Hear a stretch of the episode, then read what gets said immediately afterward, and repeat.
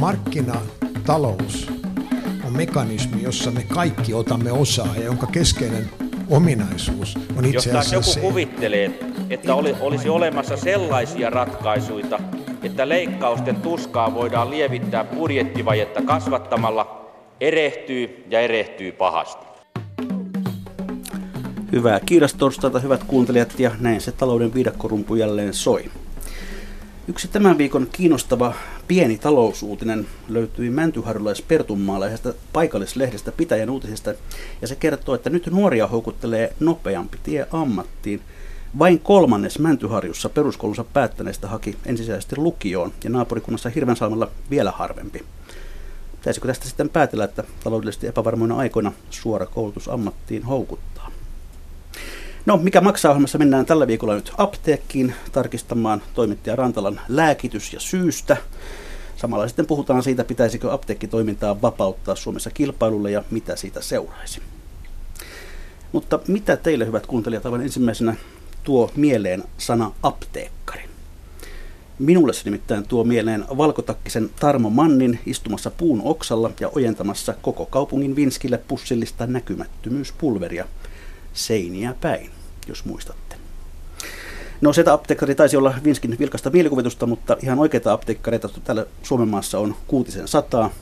Suomessa toimii hieman yli 600 pääapteekkia, parisataa sivuapteekkia ja noin satakunta syrjäseutujen palvelupistettä. Näiden tehtävänä on huolehtia lääkehuollostamme. Toiminta on hyvin säädeltyä ja luvanvaraista. Apteekkien yhteenlaskettu liikevaihto nyky-Suomessa on hieman yli 2 miljardia euroa. Ne työllistävät noin 8500 henkeä kautta maan. Alun perin historian saatossa apteekkarit myös valmistivat valtaosin myymänsä lääkkeet, mutta nykyaikana lääkkeet tulevat pääasiassa isolta tehtaalta. Suomeen ensimmäiset apteekit perustettiin 1600-luvun lopulla, joten kyse on vanhasta ja perinteisestä ammattikunnasta. Ja hyvät kuuntelijat, muistutan teitä siitä, että tuttuun tapaan käytössänne tässäkin ohjelmassa on Yle Radio 1 nettisivuilta löytyvä lähetysikkuna, jonka kautta voitte esittää omia kommenttejanne ja mahdollisia kysymyksiä apteekkialasta. Palaamme niihin sitten ohjelman lopulla. Mutta tervetuloa Suomen apteekkariliiton varapuheenjohtaja ja apteekkari Sirpa Peura. Kiitos. Ja tervetuloa apteekkialaa valvovan lääkealan turvallisuus- ja kehittämiskeskus Fimean johtaja Eija Pelkonen. Kiitos. Mitä te kaksi nyt sanotte, onko meillä nykyään tehokas ja tarkoituksenmukainen apteekkijärjestelmä?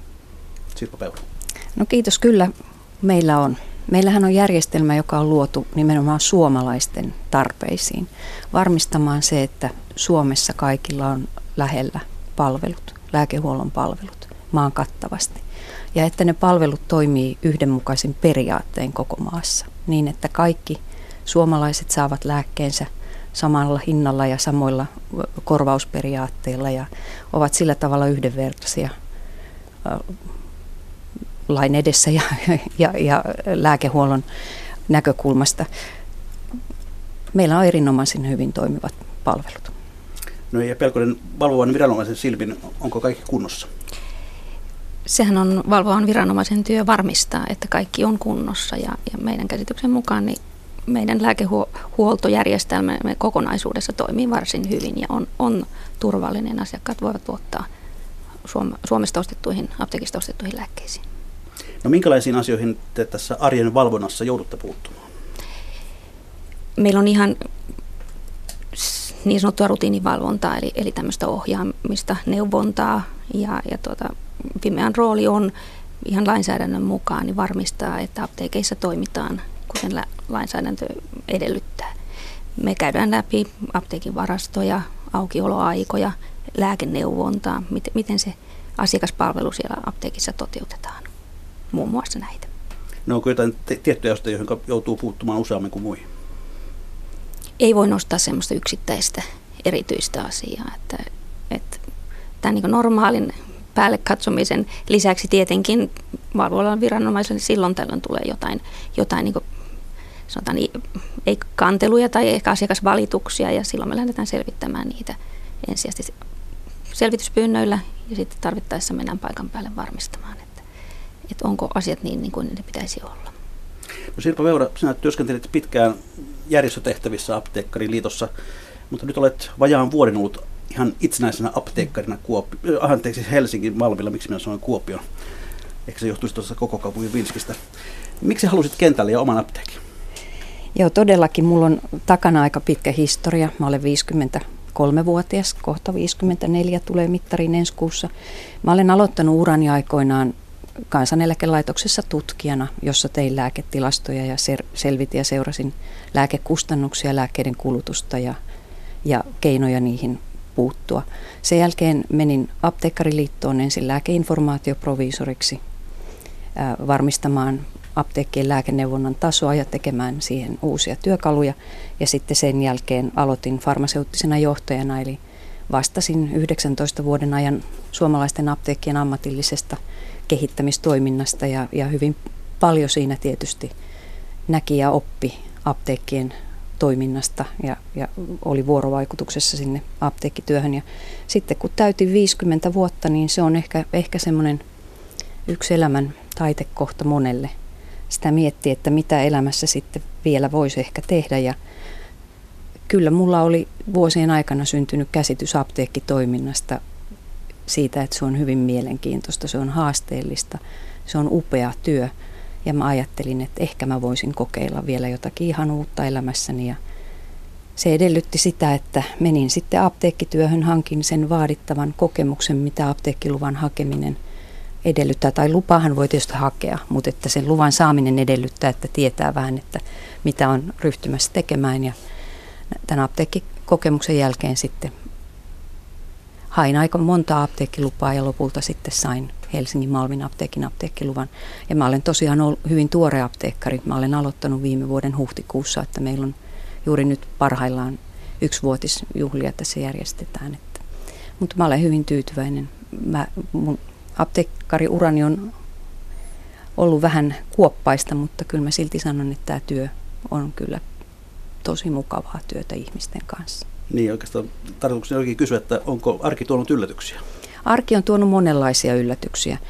Arki on tuonut esimerkiksi sen yllätyksen, että kun sain tämän apteekkiluvan, apteekki, joka on perustettu jo vuonna 1922, eli, eli hyvin vanha perinteinen apteekki, niin halusin siirtää sen sijaintipaikkaa hiukan parempaan paikkaan, parempiin tiloihin ja myöskin asiakkaiden näkökulmasta vähän parempien asiakasvirtojen tavoitettavaksi. Ja tuota, pidettiin sitten avajaiset uudessa tilassa ja katto romahti niskaan. Et siitä se sitten alkoi. Ja vähän samaa rataa ollaan menty koko vuosi. Tuossa loppuvuonna meille murtauduttiin yhteensä kuusi kertaa ja yhden kerran meillä on ollut ryöstö. Yrittäjän arkea Suomessa. Mm, kyllä, apteekkiyrittäjän nimenomaan. No jos Eija Pelkonen, katsotaan tätä koko meidän suomalaista apteekkijärjestelmää, niin miten sinä määrittelet, mitkä ovat sen kulmakivet, minkälainen järjestelmä meillä on? Meillä on maan kattava ammatillisella pohjalla toimiva, nimenomaan terveydenhuolto osana toimiva apteekkijärjestelmä. No, jos näitä kulmakiviä sitten sieltä hakee, niin, niin minkälaisiin asioihin tämä systeemi perustuu? Se perustuu, yksi on nimenomaan tämä, että halutaan ylläpitää maan kattavaa apteekkiverkostoa, jotta asiakkaat, lääkelaki itse asiassa sen edellyttää, että jotta asiakkaat vaikeuksetta voisivat saada lääkkeitä. Sitten toinen on se, että, että lääkeneuvonta velvoite on, on ja se on, on lääkealan ammattilaisten antamaa.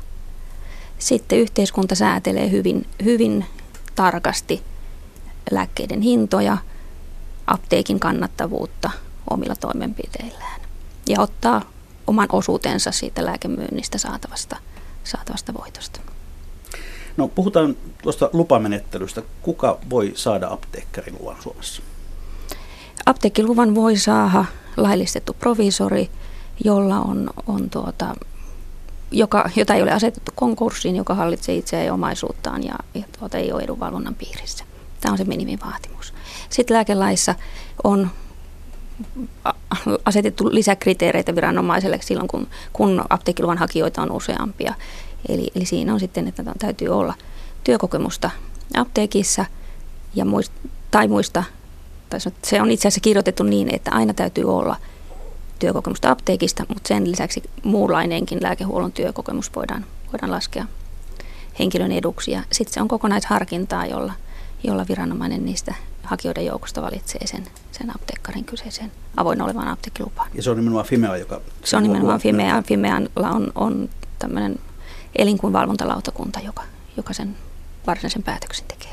No jos hieman tyypitellään sitä, että millainen hakija yleensä saa luvan, niin, niin mitä, mitä sanoisit siihen? Meillä on erityyppisiä hakijoita ja, ja itse asiassa onkin tavoitteen se, että, että apteekkarikunta on, on mielellään monipuolista.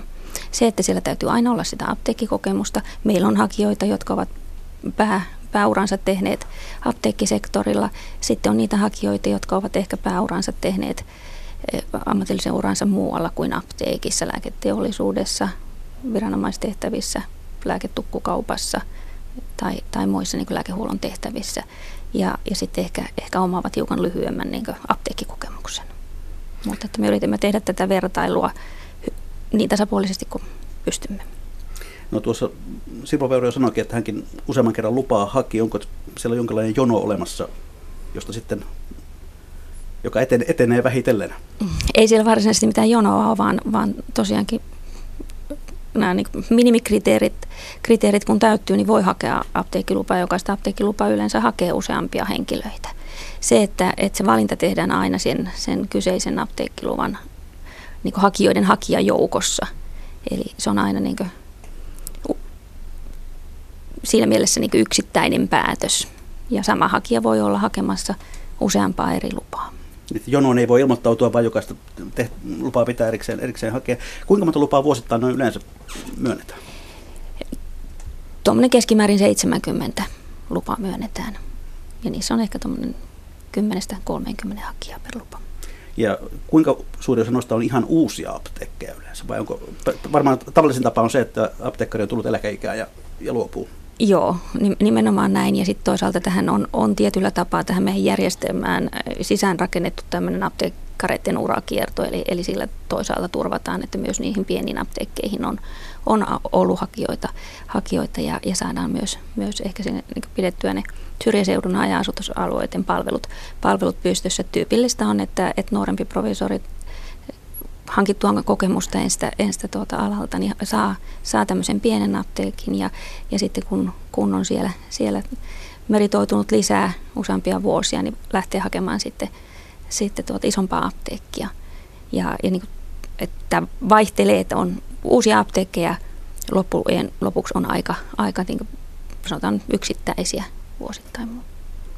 No, Sirva Peura, onko olemassa jonkinlainen epävirallinen apteekkien ranking-lista, eli se kaikkein tavoitelluin apteekki tuolla ja sitten ne vähemmän tavoitellut täällä?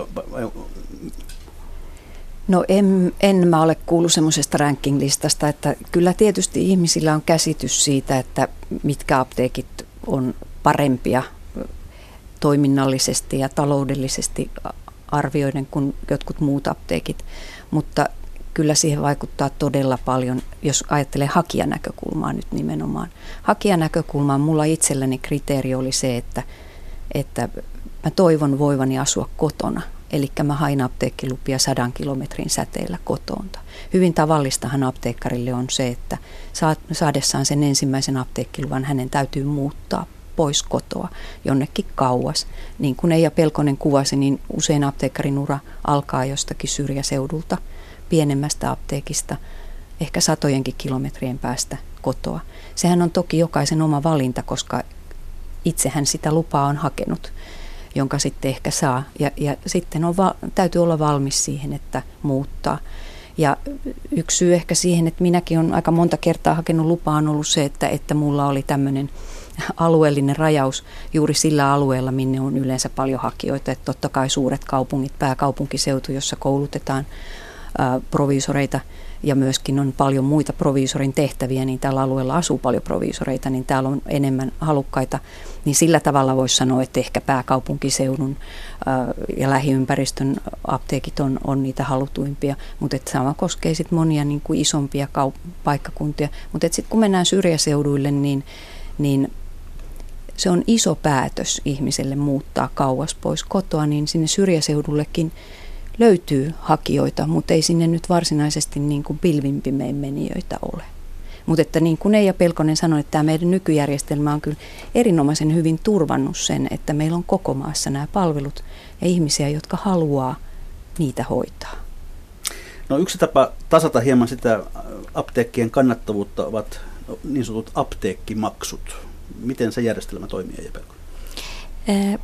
Siihen on myös oma, oma lainsäädäntönsä ja, ja sen niin perusperiaate on aikoinaan ollut, että, että sillä, sillä taataan nimenomaan tämä kattava jakeluverkosto, sillä tasataan apteekkien välisiä tuloeroja ja yhteiskunta ottaa sillä, sillä keinolla niin osuutensa tästä, tästä lääkemyynnin arvosta. Se toimii niin, että, että vuosittain apteekkareiden liike, liiketoiminnan tiedot toimitetaan tällä hetkellä Fimealle ja, ja tuota niiden perusteella määrätään apteekkimaksu. Se on lääkemyynnistä tietty osuus, joka on progressiivinen, eli, eli mitä, mitä isompi on se lääkemyynti, niin sitä enemmän maksetaan apteekkimaksua. Keskimäärin se on tuommoinen 7 prosenttia siitä, siitä lääkemyynnistä. Ja, ja me määräämme sen maksun ja se pannaan maksun ja apteekkari maksaa sen sitten valtiolle. Se on 100, 160-165 miljoonaa euroa vuosittain, mitä yhteiskunta siitä, siitä itselleen kerää. Nyt tämä on muuttumassa niin sanotussa apteekkiveroksi, eli, eli tämä keräämis, kerääminen siirtyy Fimealta niin verohallinnolle. No onko tässä myös sitten ajatuksena se, että näiden rahoissa määrin tuetaan näitä syrjäseudujen apteekkeja? Käytännössä meillä ei ole tämmöistä, että se menee, menee valtion yhteiseen, yhteiseen kanssaan, mutta että se, meillä ei ole semmoista palautus, palautusmekanismia, mutta tämä apteekimaksu ja, ja lääketaksa, joka to, on toinen, toinen elementti tässä apteekkien taloudessa, niin, niin, niin ne toimivat niin yhdessä ja se on se kokonaisuus, jolla apteekkien, apteekkien tuota, taloutta ja, ja tätä lääkemyytiä säädellään.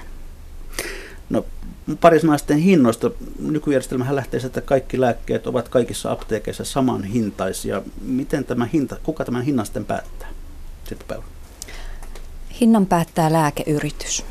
Eli jokainen lääkeyritys hinnoittelee omat tuotteensa ja apteekin kate määräytyy tämän äsken mainitun lääketaksa-asetuksen perusteella, josta taas päättää valtioneuvosto, eli siitä tukkuhinnasta, jonka lääkeyritys on päättänyt, niin apteekille sitten tämän asetuksen mukaisen taulukon perusteella määräytyy se oma siivu. Ja se tekee sen, että apteekissa lääkkeet on saman hintaisia. Se sitten toisaalta apteekkimaksujärjestelmän kautta se, mitä apteekille siitä sit todellisuudessa jää, niin vaihtu, vaihtelee sen mukaan, että onko kysymys isosta vai pienestä apteekista. Eli apteekkimaksujärjestelmän ää, kautta pienet apteekit saa siitä lääkkeestä paremman katteen kokonaisuuden kannalta kuin mitä suuret apteekit. Ja tällä tavalla tasapainotetaan tämä apteekkien välistä kokoeroa. Mutta sitten kun puhutaan korvattavista lääkkeistä ja siitä kuka päättää, niin silloin meillä lääkekorvausjärjestelmä, joka, jossa Kela valtio osallistuu ihmisten lääkekustannuksiin korvattavien lääkkeiden osalta, niin niissä sen hinnan päättää sosiaali- ja terveysministeriön yhteydessä toimiva lääkkeiden hintalautakunta eli HILA. Eli se, se hinta, mikä, minkä yritys haluaa sille tuotteelle, niin täytyy alistaa tämän hintalautakunnan arvioitavaksi. Ja Tämä koskee erityisesti näitä patenttisuojan piirissä olevia valmisteita. Sitten sen jälkeen, kun lääke vapautuu patenttisuojan piiristä, niin siihenkin liittyy monia säädöksiä, jotka edellyttää hinnan alentamista, mutta sitten sen jälkeen ö, alkaa myös aika kova hintakilpailu. Mutta edelleenkin tietyissä rajoissa, että ylärajan yli ei, ei voi mennä lääkkeen hinta, mutta lääkeyritykset hyvin paljon siinä vaiheessa, kun lääke vapautuu tästä patenttisuojasta, niin lähtee kilpailemaan hinnoilla ja, ja hinnat vaihtelee. Eli vaikka hinnat on kaikissa apteekeissa samoja, niin ne hinnat ei pysy samoina, vaan kahden viikon välein käytännössä tulee hinnanmuutoksia ja hyvin paljon hinnanmuutoksia tulee neljä kertaa vuodessa, jolloin viitehintajärjestelmän piirissä olevien lääkkeiden ää, hintaputket määritellään. Tämä on hyvin, hyvin monimutkainen järjestelmä. Ja voitte vaan, minä en pysty sitä tässä lyhyessä ajassa tarkkaan selvittämään, tai mielelläni selvitä, jos käytetään tämä koko aika siihen. Mutta että tämä on sellainen asia, jossa apteekit tekee paljon työtä keskustellessaan asiakkaiden kanssa. Meillä on lääkevaihtojärjestelmä sit myöskin, joka velvoittaa apteekit vaihtamaan nämä patenttisuojasta vapautuneet valmisteet niin edullisempiin valmisteisiin, jos lääkäri on määrännyt kalliimpaa. Meillä on hyvin niin kuin vahvasti tätä hintapuolta sääteleviä mekanismeja, jossa apteekin tehtävä on varmistaa, että asiakkaan lääkitys on mahdollisimman edullinen. Se on meidän velvoite. Että vaikka lääkkeiden hinnoista päättää lääkeyritykset ja apteekin markkinaali säädellään valtioneuvoston lääketaksa-asetuksella, niin apteekissa vielä sen päälle varmistetaan se lopullinen kokonaisedullinen lääkehankinta. Ja Pelkonen, miksi te ette anna apteekkareiden kilpailla hinnoilla? Suomessa on katsottu, että tämä on arvo sinällään, että, että lääkkeet ovat samat kaikkialla. Joo, mä haluaisin lisätä tähän, että ei pelkästään Suomessa, vaan tämä on ihan kansainvälinen toimintakäytäntö. Eli ei etenkään korvausjärjestelmän piirissä olevien hintojen osalta niin ole mun tiedossa yhtään länsimaata, jossa valtio e, ei jollakin tavalla säätelisi, tai ei vaan pelkästään jollakin tavalla, vaan hyvin voimakkaasti säätelisi sitä hintamekanismia. Ja mä uskallan tässä asiassa puhua aika vahvalla rinta-äänellä. Mä oon itse ollut aikoinani kansainvälisissä ryhmissä, joissa on mietitty näitä korvausjärjestelmiä esimerkiksi EUn alueella, mietitty kuinka paljon niitä voitaisiin yhdistää. Meillähän on todella erilaisi, ra, erilaisin rakentein, erilaisista historiallisista syistä johtuen eri maissa rakentuneet lääkekorvausjärjestelmät, mutta kaikkien niiden tavoitteena on se sama, pyrkii pitämään yhteiskunnan lääkekustannukset mahdollisimman edullisina. No Pari sanaa sitten ihan suoraan rahasta. Joskus kuulee pahojen kielen väittävät, että kun ison kaupunkin apteekkiluvan saa, niin se on kuin saisi luvan painaa rahaa. Oletko sinä saanut luvan painaa rahaa? Voi voi. Mun täytyy sanoa, että mä otin oikein tota viime vuoden tilinpäätöksenkin tänne mukaan, kun mä ajattelin, että jos joku haluaa sitä lukea. Mä oon aina sanonut, että kaikki mun apteekin paperit on avoimia. Ää, olen mä sen verran painanut rahaa, että mun apteekkini, siis kahdeksan kuukauden ajalta voitto oli 30 000. Ja mä itse olen jättänyt siitä apteekkiin jonkun verran ja nostanut palkkaa 1800 euroa kuukaudessa. Ja en mä nyt vielä sitä ihan rahan painamiseksi kutsu. Mä sijoitun apteekkini palkkalistalla sinne aika lailla keskivertoasemaan jonnekin teknisen apulaisen ja farmaseutin välimaastoon. Apteekitalouskin on monimutkainen asia ne summat, jotka apteekissa liikkuu, mä, mä oon huomannut keskustellessani tuolla somessa ja muuallakin ihmisten kanssa, että menee monta kertaa liikevaihto ja liikevoitto ihmisillä täysin sekaisin. Apteekin liikevaihdot voi olla todella suuria. Mun apteekkini on pikkasen keskikoko, pienempi apteekki ja liikevaihto pyörii siinä kolmen miljoonan euron ympärillä, mutta se kolme miljoonaa ei todellakaan ole mun rahaa, vaan se on sitä, mitä, mitä mun apteekistani myydään. Ja se riippuu ihan siitä, minkä hintasta, minkälaisia sairauksia sairastavia ihmisiä mulla on, minkälaista lääkitystä käyttäviä ihmisiä mulla on. Suurin osa siitä on reseptilääkkeitä. Eija Pelkonen, miten parhaat apteekit Suomessa tuottavat? Sanotaan näin, että, että meillä Fimeassa seurataan apteekkien taloutta.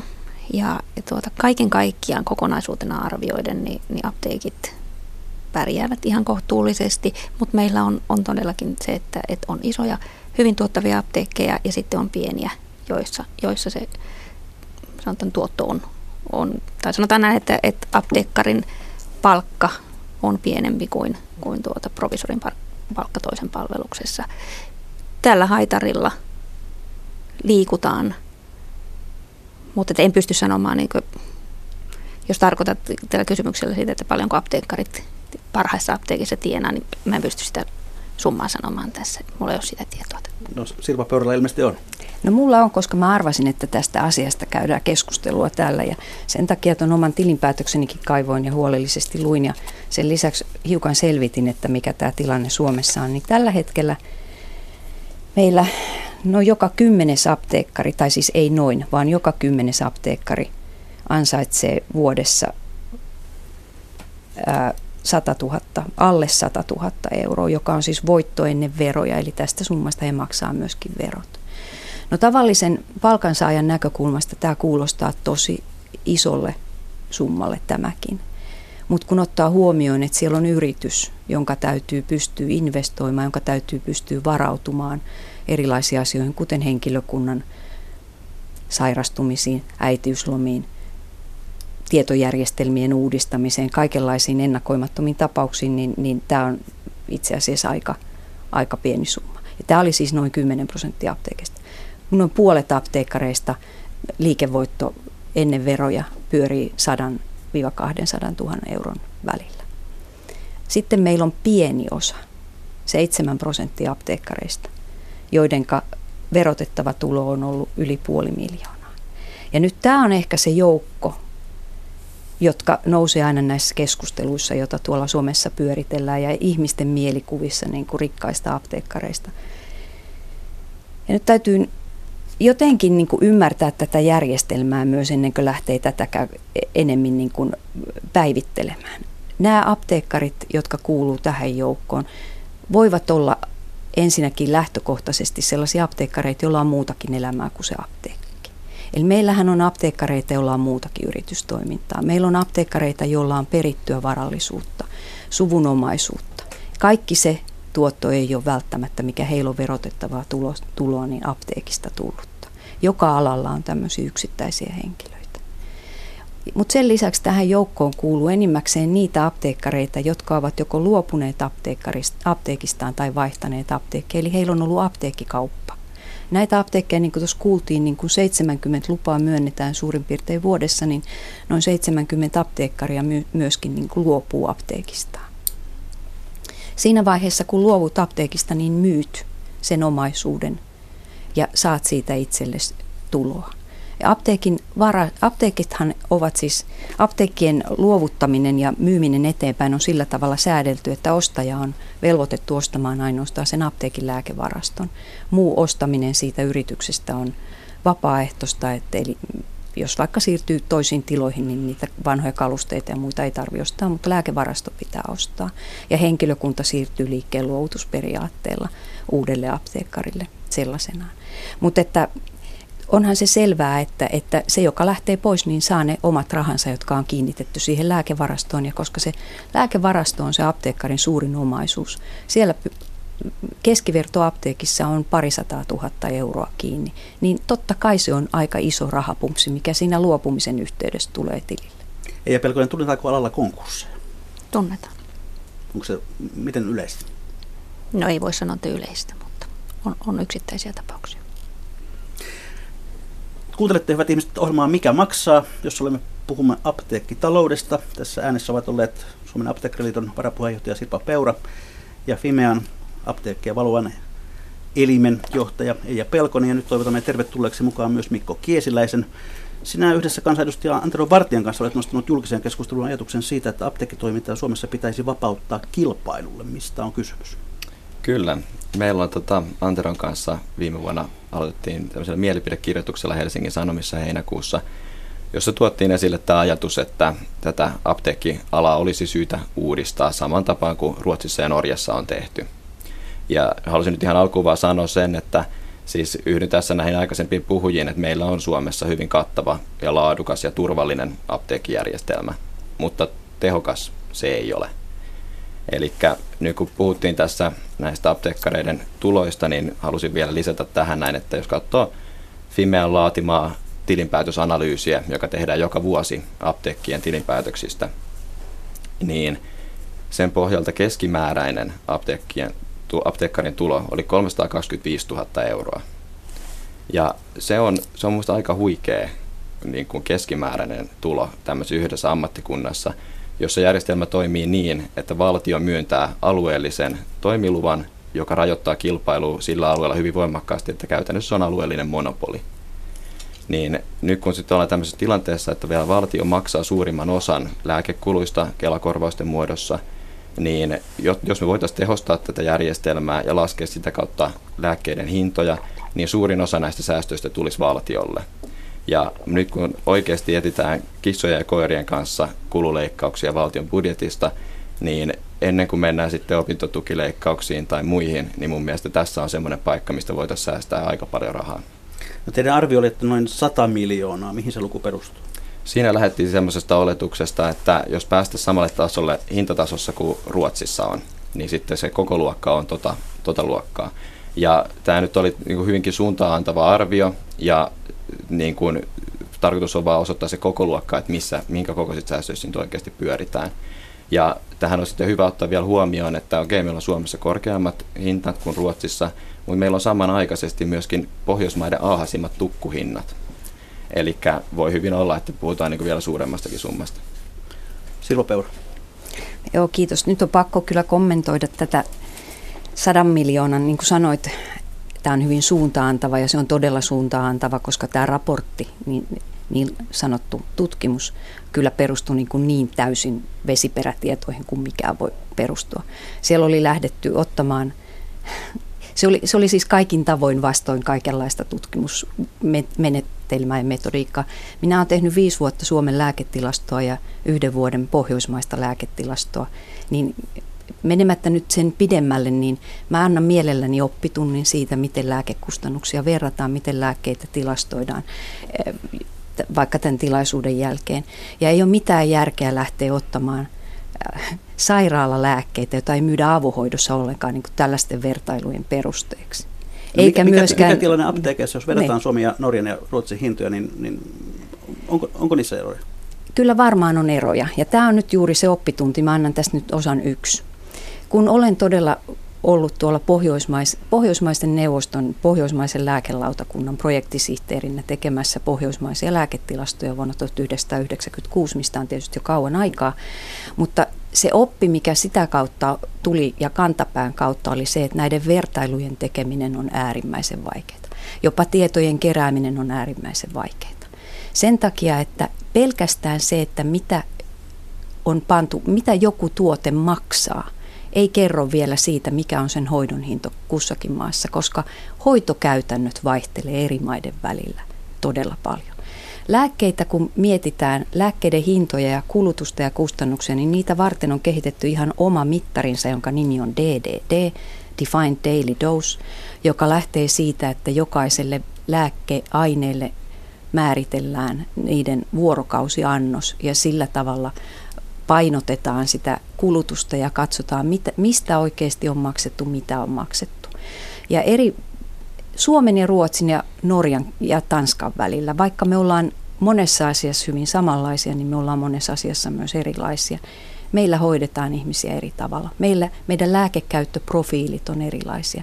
Sen takia tietyn lääkkeen vertaamista samaan lääkkeeseen jossain muualla maassa, niin se ei välttämättä ole koko totuus, koska voi olla, että toisessa maassa sitä lääkettä ei juurikaan käytetä, sen sijaan käytetään jotakin toista lääkettä. Ja markkinat toimii siten, että ne tuotteet, jotka on laajassa käytössä, niiden hinnoitteluperiaatteet on erilaiset kuin ne, joita vain harvat käyttävät. Tämä on, niin kuin, tämä on todella monisyinen kokonaisuus, ja mä en nyt ihan allekirjoita tai siis, ja kukaan muukaan ei allekirjoita, joka on tutustunut tähän teidän raporttiin, niin näitä teidän johtopäätöksiä ja laskelmia. Mm. Mikko Kiesä. Toinen tapa, miten mm. tätä asiaa voi katsoa, on se, että jos keskimääräinen tulo apteekkarille on 325 000 euroa, jos se laskisi vaikka 225 000 euroa, niin se on edelleen muista aika paljon rahaa apteekin pyörittämiseen. Ja jos sitten katsotaan, että ne on 600 apteekkia ja 100 000 euroa vähemmän pienemmällä apteekkarin tulolla pärjättäisiin, niin siitäkin päästäisiin 60 miljoonan euron säästöön, mikä voitaisiin hyvin saavuttaa laskemalla lääkkeiden hintoja. Se mun mielestä osoittaa hyvin, että kyllä niin kuin se koko luokka nyt niin kuin puhutaan siis useista kymmenistä miljoonista, mitä tällä voitaisiin saavuttaa. Keskimääräinen tulo on eri kuin se, miten se jakautuu. Niin kuin mä tuossa aikaisemmin yritin kertoa, että suuri osa apteekeista, apteekkareista ei tienaa kolme ja puolta sataa tuhatta vuodessa. Meillä on joitakin yksittäisiä apteekkareita, joidenka tulokset on, on keskivertoa suurempia ja tietysti kun lasketaan keskiarvoja, niin se sitä kautta painottuu. On ihan varma, että erilaisia säästötoimenpiteitä voidaan tehdä, mutta sitten täytyy kyllä sitä kokonaisuutta katsoa ja sitä kokonaisuutta esimerkiksi tällä hetkellä parhaillaan arvioidaan. Nythän meillä on tulossa erilaisia toimenpiteitä, jotka ihan varmasti purasevat apteekkien voittoihin ja apteekkarinkin tuloihin ja yleensä niihin toimintaedellytyksiin, millä apteekkitoimintaa pyöritetään. Eija Pelkonen, sinä olet jossain määrin perehtynyt siihen, että mitä Ruotsissa ja Norjassa on tehty. Mitä siellä on tapahtunut viime aikoina? No, me pidämme tietenkin yhteyttä pohjoismaisten viranomaisten kanssa ja, ja tuota, vaihdetaan kokemuksia. Se, mitä, mitä tuota, Ruotsissa ja Norjassahan on, on tapahtunut ja, ja mitä on niin hi, historia, mistä on lähetty, niin on lähetty tilanteessa, jossa, jossa tuota, apteekkipalvelut eivät ole toimineet niin kuin yhteiskunta on niiden halunnut toimia, asiakkaat ovat olleet hyvin tyytymättömiä. Siellä on tapahtunut, tapahtunut tuota, koko, koko järjestelmän niin uudistaminen siinä mielessä, että sinne on tullut, tullut tämmöisiä ketju, apteekkiketjuja ja, ja sitä on vapautettu myös muille kuin, kuin provisoreille. He ovat päässeet niillä, sanotaan niin siitä tilanteesta, mistä he lähtivät, niin parempaan tilanteeseen.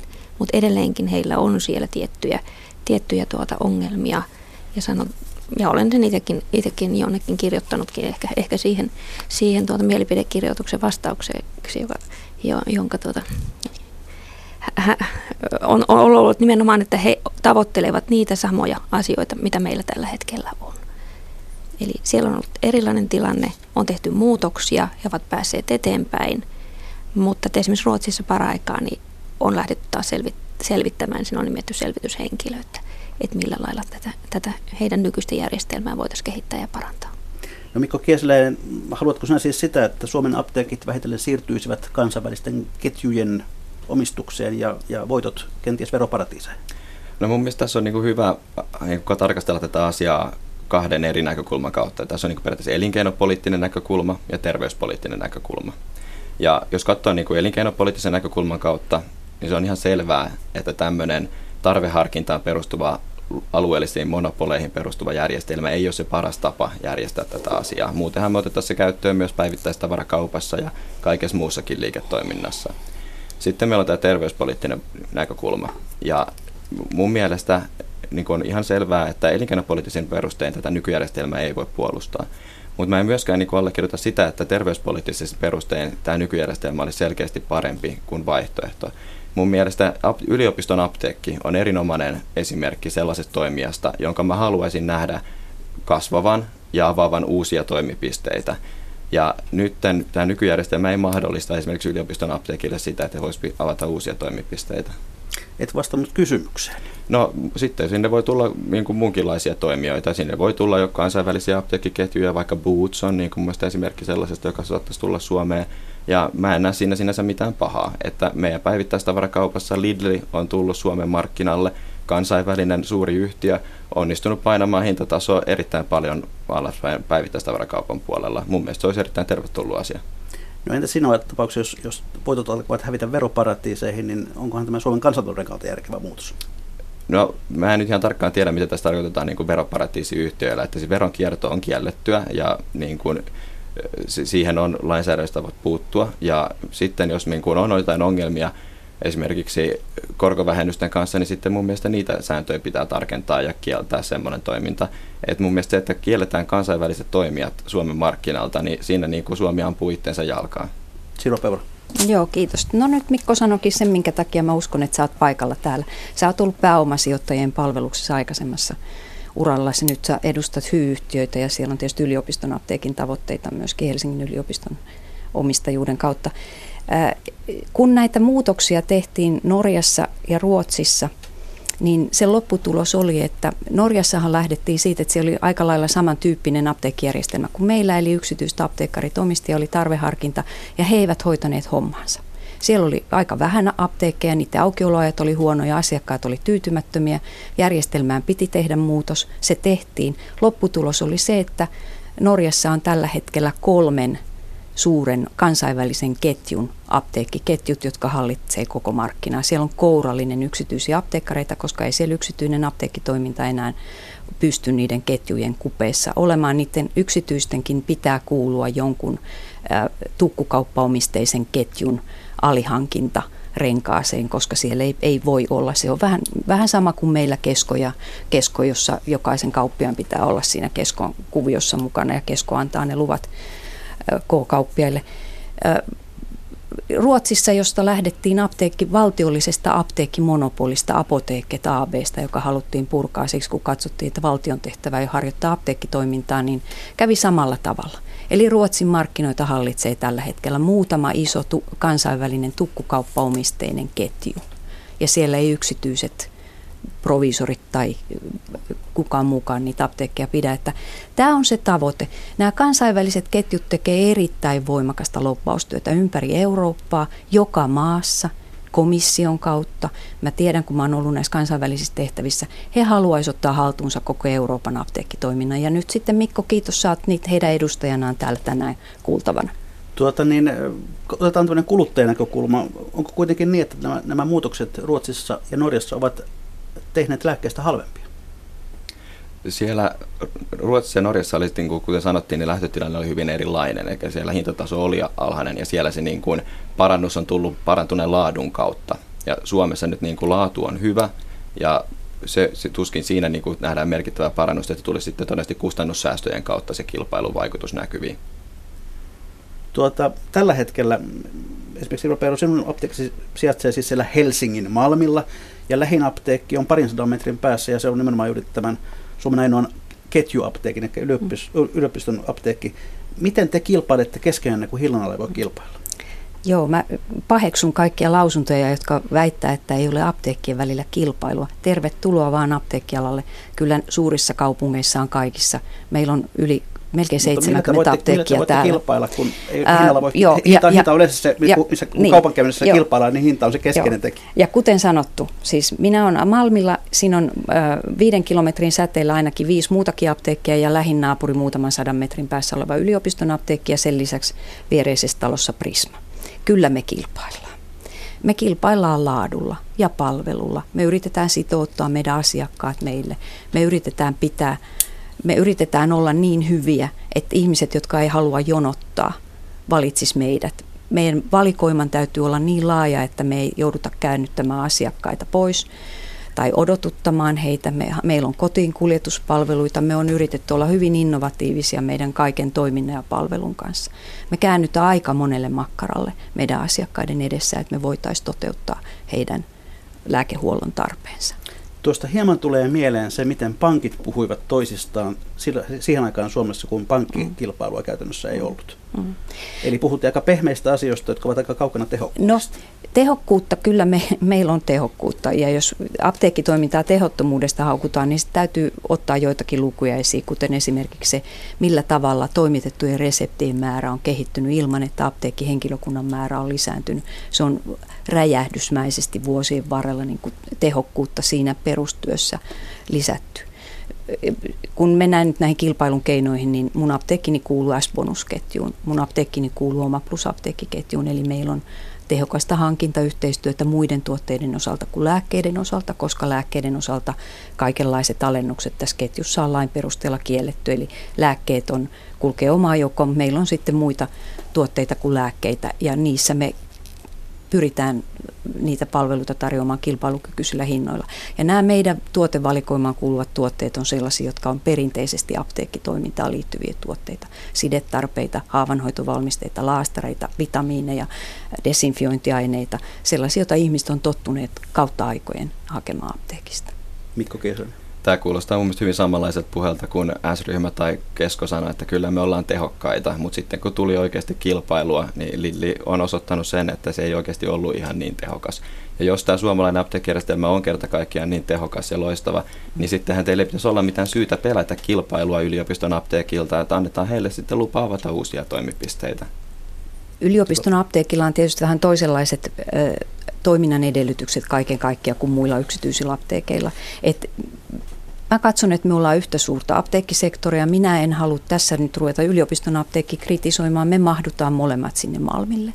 Mä uskon, että, et, tai siis kyllä mä tietysti harmittaa se, että ihmiset jonottaa siellä eikä tule meille, mutta se on niin kuin mun haasteeni. Mutta yliopiston apteekki on ihan yhtä hyvä apteekki kuin me muutkin. Mä en tiedä siis tehokkuudesta että millä sä perustelet nyt tätä tehottomuutta? Sano, mikä, me, mikä meidän pitäisi tehdä paremmin? Me emme pysty vaikuttamaan lääkkeiden hintoihin.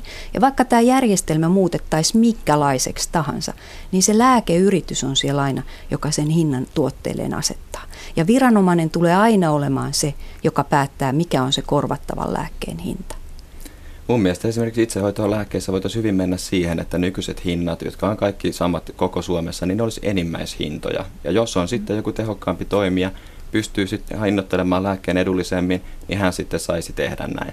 Ja mun mielestä on hyvin erikoista, että lääkäritoiminta esimerkiksi, joka on myöskin hyvin vahvasti säänneltyä, niin ei siinä ole rajattu, että lääkäri saa toimia vain tällä paikkakunnalla ja kilpailu rajoiteta tällä tavalla. Eli lääkärit saa niin kuin avata oman praktiikan ja kilpailla muiden kanssa.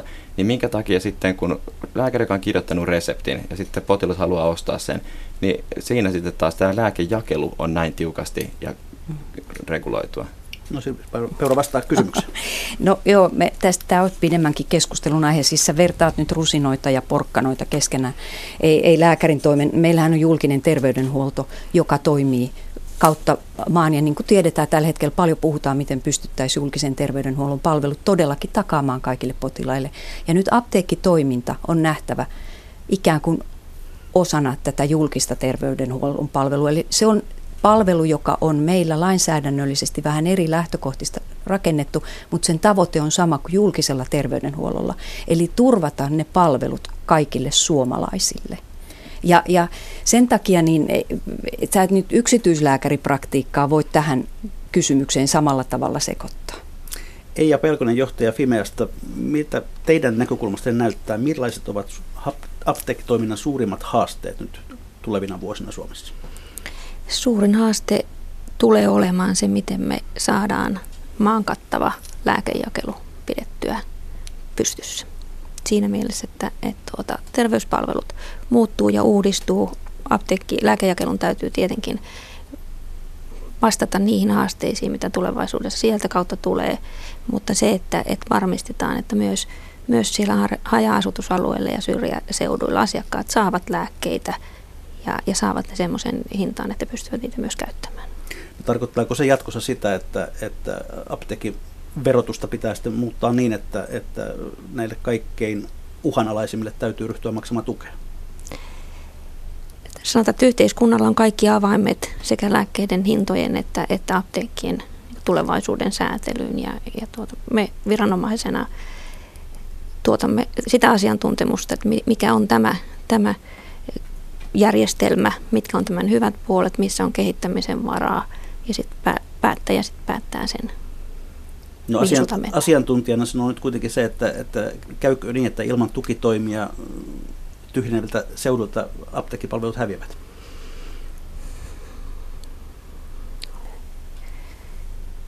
Toivottavasti näin ei käy.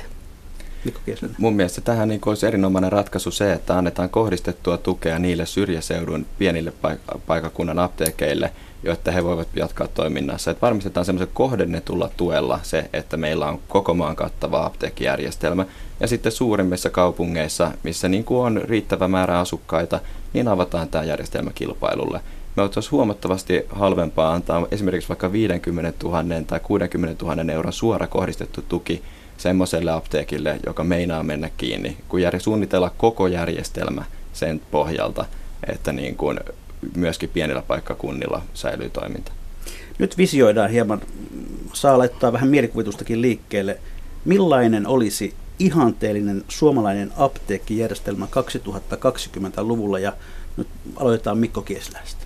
Samanlainen kuin muissa maissa, naapurimaissa, eli Ruotsissa tai Norjassa. Otetaan sieltä mallia. Eli avaa hieman vielä, mitä se tarkoittaisi. Sitä, että meillä olisi niin kuin sekä itsenäisiä apteekeita että apteekkiketjuja, jotka saisivat keskenään kilpailla suurissa kaupungeissa ja sitten harvaan asutulla paikkakunnilla annettaisiin kohdennettua tukea, että voidaan varmistaa, että sielläkin säilyy apteekkitoiminta. Saisiko kuka tahansa perustaa apteekin, minne tahansa? Mun mielestä näitä minimikriteereitä, mitä tässä Fimea mainitsi, niin niitä voidaan tiukentaa. Ja sitten kuka tahansa, joka täyttää vaaditut ehdot, niin sitten heille tulisi antaa lupa mitä sanot Fimean edustajana? Eija Pelkonen, millainen olisi ihan teidän apteekkijärjestelmä 2020-luvulla? Terveyspoliittisista lähtökohdista toimiva järjestelmä, johon suomalainen lääkkeen käyttäjä silloin kun lääkettä tarvitsee, niin pystyy sataprosenttisesti luottamaan. Siihen ohjaukseen ja neuvontaan, mitä sieltä tulee, ja niihin lääkkeiteen, ja nimenomaan siihen myös, että, että siellä annetaan myös neuvo lääkkeettömään terveyden ylläpitämiseen. Sirpa Peura. Kyllä mä toivon, että järjestelmää kehitetään, kehitetään näiden nykyjärjestelmään perusteiden pohjalta. Aina voidaan tehdä muutoksia. Aina voidaan säätää ja aina voidaan tehdä asioita paremmin kuin nyt. Ja, mutta semmoinen hallittu kehittäminen, joka varmistaa ne asiat, mitä Eija Pelkonenkin mainitsi. Että meillä on ammatillisesti korkeatasoinen luotettava lääkejakelu, joka kattaa koko maan. Se on se perustavoite sitten katsotaan hieman yleisökeskustelua. Siellä muun muassa nimimerkki Ön kirjoittaa, että 90-luvun lamasta lähtien on apteekissa käynti ollut kummallista. Jos hakee vaikka aspiriinia, niin heti on joku valkotakki lehahtaa viereen ja kysyy, että miten voin auttaa. Sivusta seuraaja kommentoi, että uskomatonta, että meillä 2016 Suomessa Fimea päättää, kuka saa perustaa yrityksen. Apteekkiluvat pitäisi myöntää kaikille, jotka lupaehdot täyttävät. Sitten nimimerkki Igift toteaa, että apteekkiala on ilmeisen hyvä tuottoinen. He myyvät tuotetta, tuote voi olla hyvä, jota asiakas ei tarvitse, eli tarkoitan ylilääkitsemistä. Kukaan ei tarkasta esimerkiksi vanhan ihmisen kokonaislääkitystä, voi tulla ihmiselle lääkkeitä, joita hän ei tarvitse. Tässä ehkä myöskin joku vastuu on lääkärikunnalla. Joo, kiitos. Apteekeissa on paljon kehitetty. Mä olen itse saanut olla mukana siinä kehitystyössä erilaisia palveluita, joilla nimenomaan pyritään varmistamaan palvelun laatu. Viittaan tuohon ensimmäiseen kysymykseen, että joku lehahtaa paikalle ja kysyy, kuinka voin auttaa. Se on minusta hyvää palvelua. Sitä ei saa kovin monessa paikassa nykypäivänä. Apteekissa kyllä saa. Suomalainen haluaa murjottaa ja tuota, hakea Joo. tavaransa hyllystä itse. Ja... Joo, mutta ei se, ei se ole pakkopalvelua. Jos ihminen sanoo, että haluan katsoa tässä rauhassa, niin kaikin mokomin, mutta on mahdollisuus aina kysyä ja saada neuvontaa ammatti-ihmiseltä. Se ei ole helppoa. Ja toinen asia on sitten nämä lääkityksen tarkistukset. Meillä on apteekissa lääkehoidon kokonaisarviointipalvelu, lääkityksen tarkistuspalvelu, annosjakelupalvelu, johon liittyy lääkityksen tarkistukset. Teemme niitä yhteistyössä potilaan, omaisten, kotihoidon ja lääkäreiden kanssa. Tervetuloa kysymään apteekista. Ja sitten ollaan jälleen siinä kohtaa lähetystä, jota kaikki ovat varmaan jo odottaneet, eli viikon talousvinkkien ja talousviisauksien aika. Mikko Kiesläinen, mikä on sinun viikon talousvinkkisi tai talousviisautesi? Käykää ostamassa lääkkeet vaikka Ruotsista. Mitä sanoo Eija Pelkonen? Pidä huolta itsestäsi ja, ja, ja terveydestäsi, niin lääkekulusi vähenevät. Apteekkari Sirpa Peura. Kysy ensin apteekista ei tarvi ehkä mennäkään sinne lääkäriin jonottamaan ja aiheuttaa kuluja itselle ja yhteiskunnalle. Viikon yleisövinkin on lähettänyt nimimerkki Satunnainen junailija, joka kertoo hiljattain matkustaneensa paikallisjunalla pääkaupunkiseudulla, ja näin hän vinkkaa. Nykyinen hinnoittelujärjestelmä on outo. Matkustin Pohjois-Helsingistä Keravalle, konduktööri möi lipun hinta kahdeksan euroa. Hämmästelin hintaa ja konduktööri kertoi, että näin se on tämän laajennetun HSL-alueen sisällä päätetty. Tutkin sitten myöhemmin, paljonko lippu samalta lähtöasemalta ne Järvenpäähän, siis pidemmälle matkalle olisi maksanut. Vastaukseksi paljastui 5 euroa 10 senttiä. Opetus, jos haluat Pohjois-Helsingistä Keravalle, osta lippu Järvenpäähän, säästät lähes 40 prosenttia joka kerta. Näin siis tällä kertaa, hyvät kuuntelijat, lähettäkää näitä vinkkejä ja viisauksia ne minulle. Ekakaa talousviisautta toisillenne meidän kauttamme. Niitä voi lähettää minulle osoitteeseen juhoväliviiva-pekkapiste.rantala.yle.fi tai ihan perinteisellä postilla. Postilokero 88 00024 Yleisradio. Kiitoksia Sirpa Peura, kiitoksia Eija Pelkonen, kiitoksia Mikko Kiesiläinen. Käykää ihmiset apteekissa, jos on tarvetta, mutta mikä maksaa, sitä me ihmettelemme jälleen viikon kuluttua.